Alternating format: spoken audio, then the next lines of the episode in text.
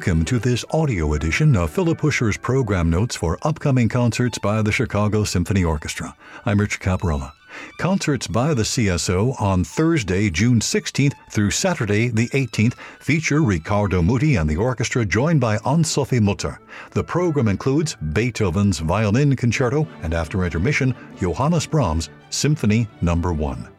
And here are program notes by Philip Huscher on the Beethoven Violin Concerto, a work lasting about 42 minutes.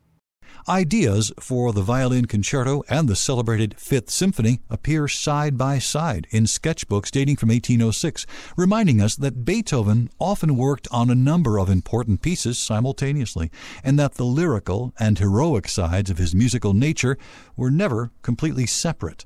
By 1806, the powerful C minor symphony had already been in the works for 2 years, but it wouldn't reach its final form until 1808. The serene and noble Violin Concerto, on the other hand, was written quickly in 1806 and finished just in time for its premiere that December. The concerto was written for Franz Clement, a gifted young violinist who was exploited at an early age by an enterprising father.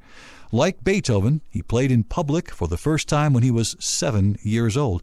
But where the young Beethoven's early years were spent in Bonn, Clement was dragged throughout Europe's music centers by his father, who behaved as if he had a young Mozart in his care. In 1789, 8-year-old Franz started an album that in 5 years would encompass 415 pages of autographs and congratulatory messages gathered from leading figures in Germany, England, Holland, Belgium, and wherever his father took him. In 1791, when Haydn was in Oxford to receive his honorary doctorate, little Clement played at a concert in his honor, and Haydn dutifully signed his name in the boy's book. On a page dated 1794, Vienna, we find the autograph of Ludwig van Beethoven. It was a number of years before Beethoven and Clement met again, but after the violinist was appointed conductor and concertmaster of Vienna's Theater an der Wien in 1802, their paths often crossed. Clement was the concertmaster for the premiere of the Eroica Symphony in April 1805, and it was just a matter of months before Beethoven began his only violin to fulfill a request from Clement. Beethoven had started a violin concerto in the early 1790s when he was living in Bonn, but stopped work halfway through the first movement. Apparently, the concerto was written in some haste, and if popular legends can be trusted, was barely finished in time for the premiere on December 23, 1806, when it was performed without sufficient rehearsal. That same legend insists that Clement played the work at sight that night, and, as if credibility weren't already strained, that he interpolated a piece of his own between the first and second movements, playing with his violin held upside down. Like a number of works that have overcome unsuccessful premieres to find a large and enthusiastic public, Beethoven's Violin Concerto took some time to earn a place in the repertory. It doesn't quickly or easily reveal its special beauty, and a number of early performances were coolly received. Not until the historic London performance of 1844, with the 13-year-old Josef Joachim as soloist and Felix Mendelssohn conducting, did this concerto finally win approval. In the meantime, at the suggestion of pianist-turned-publisher Muzio Clementi, Beethoven arranged the concerto for piano and orchestra to secure a wider audience. The transcription cost him little effort, essentially finding something for the left hand to do while the right hand added minimal ornamentation to the original violin part, but it also found little success in this form, sounding makeshift and proving that what's sublime on the violin may well seem commonplace on the keyboard. That this concerto was written especially for Clement is apparent not only from the dedication, with its pun on clemency toward the poor composer, but from its graceful, delicate, and tender tone, all words used to describe Clement's elegant playing.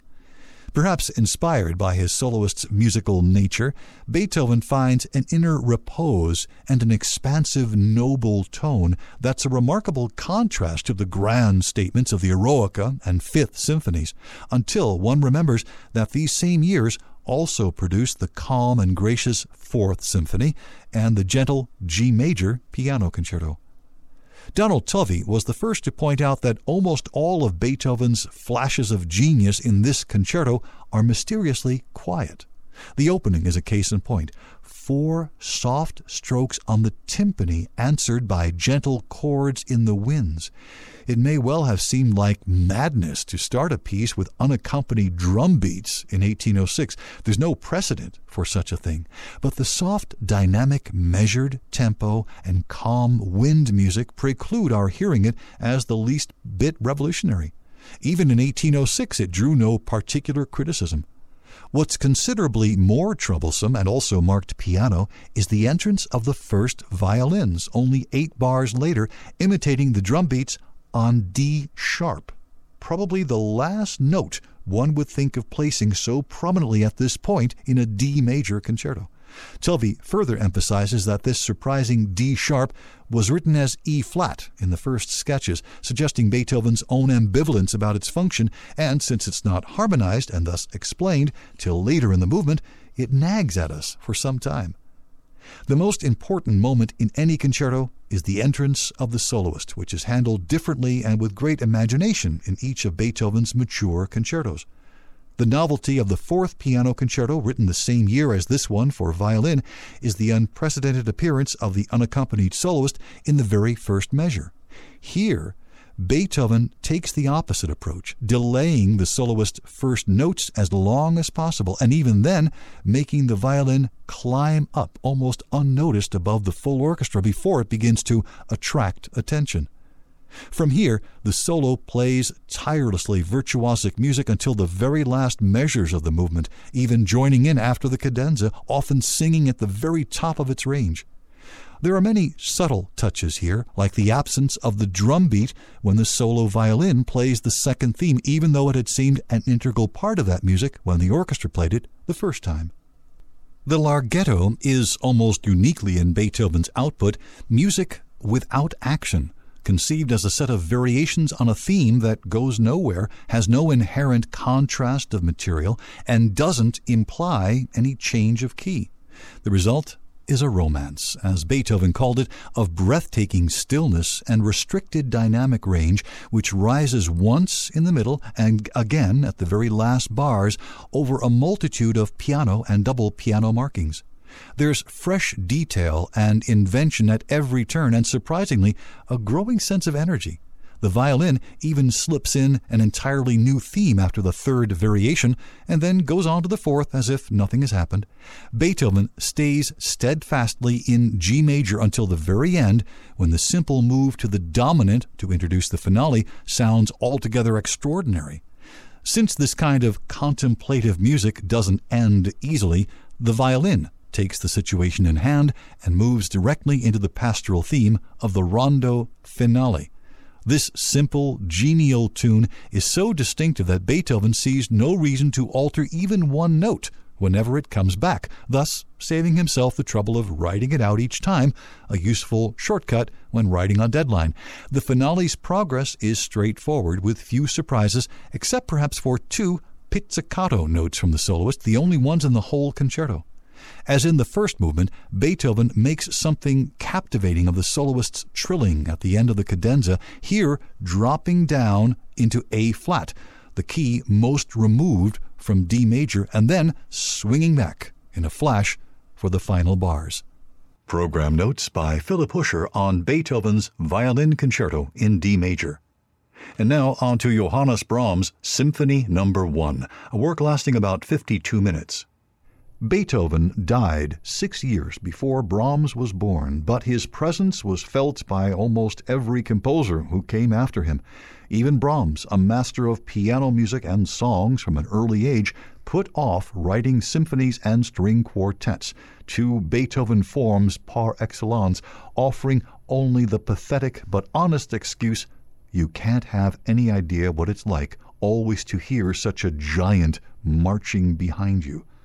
Eventually, Brahms turned and faced the giant, but it took him nearly 20 years to do so, and only the magnificence of his own First Symphony gave him the courage to leave the ghost of Beethoven behind him for good. Few great works of music have taken so long to get from sketch to finished product. Obviously, Brahms had his reasons for sitting on his first symphony, but eventually his friends and colleagues began to wonder if he, like Schubert before him, might leave an unfinished symphony in the attic. In fact, in 1870, Brahms said he would never complete the piece. His publisher, Fritz Shimrock, finally wrote, "Aren't you doing anything more? Am I not to have a symphony from you in 73 either?" But there was no symphony in 1873, just as there had been no symphony any year since 1854, when Brahms first set out to write one. That earliest effort in the key of D minor, the key of Beethoven's Ninth Symphony, incidentally, neatly sidestepped the issue to become Brahms's first piano concerto, even though the idea of symphony is written all over it. Brahms also avoided the challenge with the two serenades that gave him needed and valuable experience writing for the orchestra without directly taking on Beethoven. There was a further testing of the waters in the substantial orchestral accompaniment to A German Requiem and other important choral works, and finally, a dress rehearsal of sorts, the grand Variations on a Theme of Haydn from 1873, though this too, for all its mastery of instrumentation and intellectual rigor, was not a symphony. But Brahms did have a symphony in the works. As early as 1862, he sent a completed first movement to Clara Schumann. "Imagine my surprise," she wrote to Josef Joachim, who would one day play the violin concerto Brahms wrote for him in a single summer. Clara's surprise eventually turned to dismay when Brahms continued to drag things out, sending her the horn call from the finale as a birthday card some 6 years later, and finally sitting her down to listen as he played the whole symphony at the piano another 8 years after that. Although Brahms certainly took his time, he proved to an impatient musical public that there was still music being written that was worth the wait. Unlike his contemporary, Anton Bruckner, who made a career out of having second thoughts, Brahms was the best judge of his own work. When a piece didn't please him, he put it aside or reworked it, or in the case of his Fifth Symphony, he destroyed it, but he wouldn't release it. When Brahms sent his completed first movement to Clara Schumann in 1862, it didn't begin with the fierce and arresting introduction we know, but took off like a rocket from the headlong Allegro. Clara confessed to Joachim that the beginning seemed bold and rather harsh, but "I have become used to it." Brahms, however, evidently didn't, because when he played the entire symphony for Clara more than a dozen years later, it began with the powerful, measured drum beat and chromatic unfolding that now leads straight into the Allegro. Even though it was written after the fact, or perhaps because of that, Brahms's introduction serves as a preview of what follows. The opening violin line, rising by half steps, for example, and the falling thirds in the winds will both be whipped into meaningful shape elsewhere. The Allegro is conceived on the largest scale. The final turn into the recapitulation in particular is stretched to incredible lengths, and then, with the destination clearly in sight, resolution is further delayed by a daring descent into a remote key. For a moment it appears that Brahms has thrown caution to the wind, but this sudden whim, too, is part of his plan, all calculated with the skill of a master craftsman. From the beginning, Hermann Levi, a perceptive German conductor, thought the two inner movements more suited to a serenade or a suite. But brevity and conciseness aren't at odds with the symphonic scale, although the grandeur of Brahms's first movement might lead one to expect something equally imposing to follow. Instead, Brahms's slow movement in the surprising key of E major is intimate and modest, with lovely woodwind solos and a magnificent one for the violin at the end. The third movement is no scherzo but an intermezzo, as warm and ingratiating as Brahms's piano pieces, which actually bear the name. With the finale, we come again to Beethoven, partly because any symphony that begins in C minor and then forges triumphantly into C major at the end must face comparison with Beethoven's Fifth, and partly because Brahms's big Allegro melody suggests nothing more than the great song of Beethoven's Ode to Joy. When the likeness was pointed out, Brahms simply said, "Any ass can see that."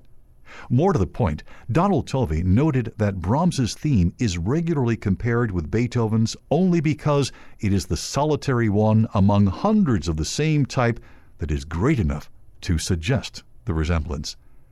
There are other echoes of Beethoven, too. Certainly the finale's extensive introduction, clouded with mystery and flaring up with occasional turbulence, takes a cue from Beethoven's Ninth. But then, so do countless works written in the 19th century that don't profit from the comparison. There's also much that is pure Brahms, like the unforgettable horn call that parts the clouds and admits the bright sunlight of the C major Allegro theme, or the brilliant and hair-raising coda, which nearly beats Beethoven at his own game. The ending, in fact, is as exalted and triumphant as any in music, and it's clear that the triumph is Brahms's alone. Program notes by Philip Huscher on Johannes Brahms, Symphony No. 1. My name is Rich Caparella. Thanks for listening.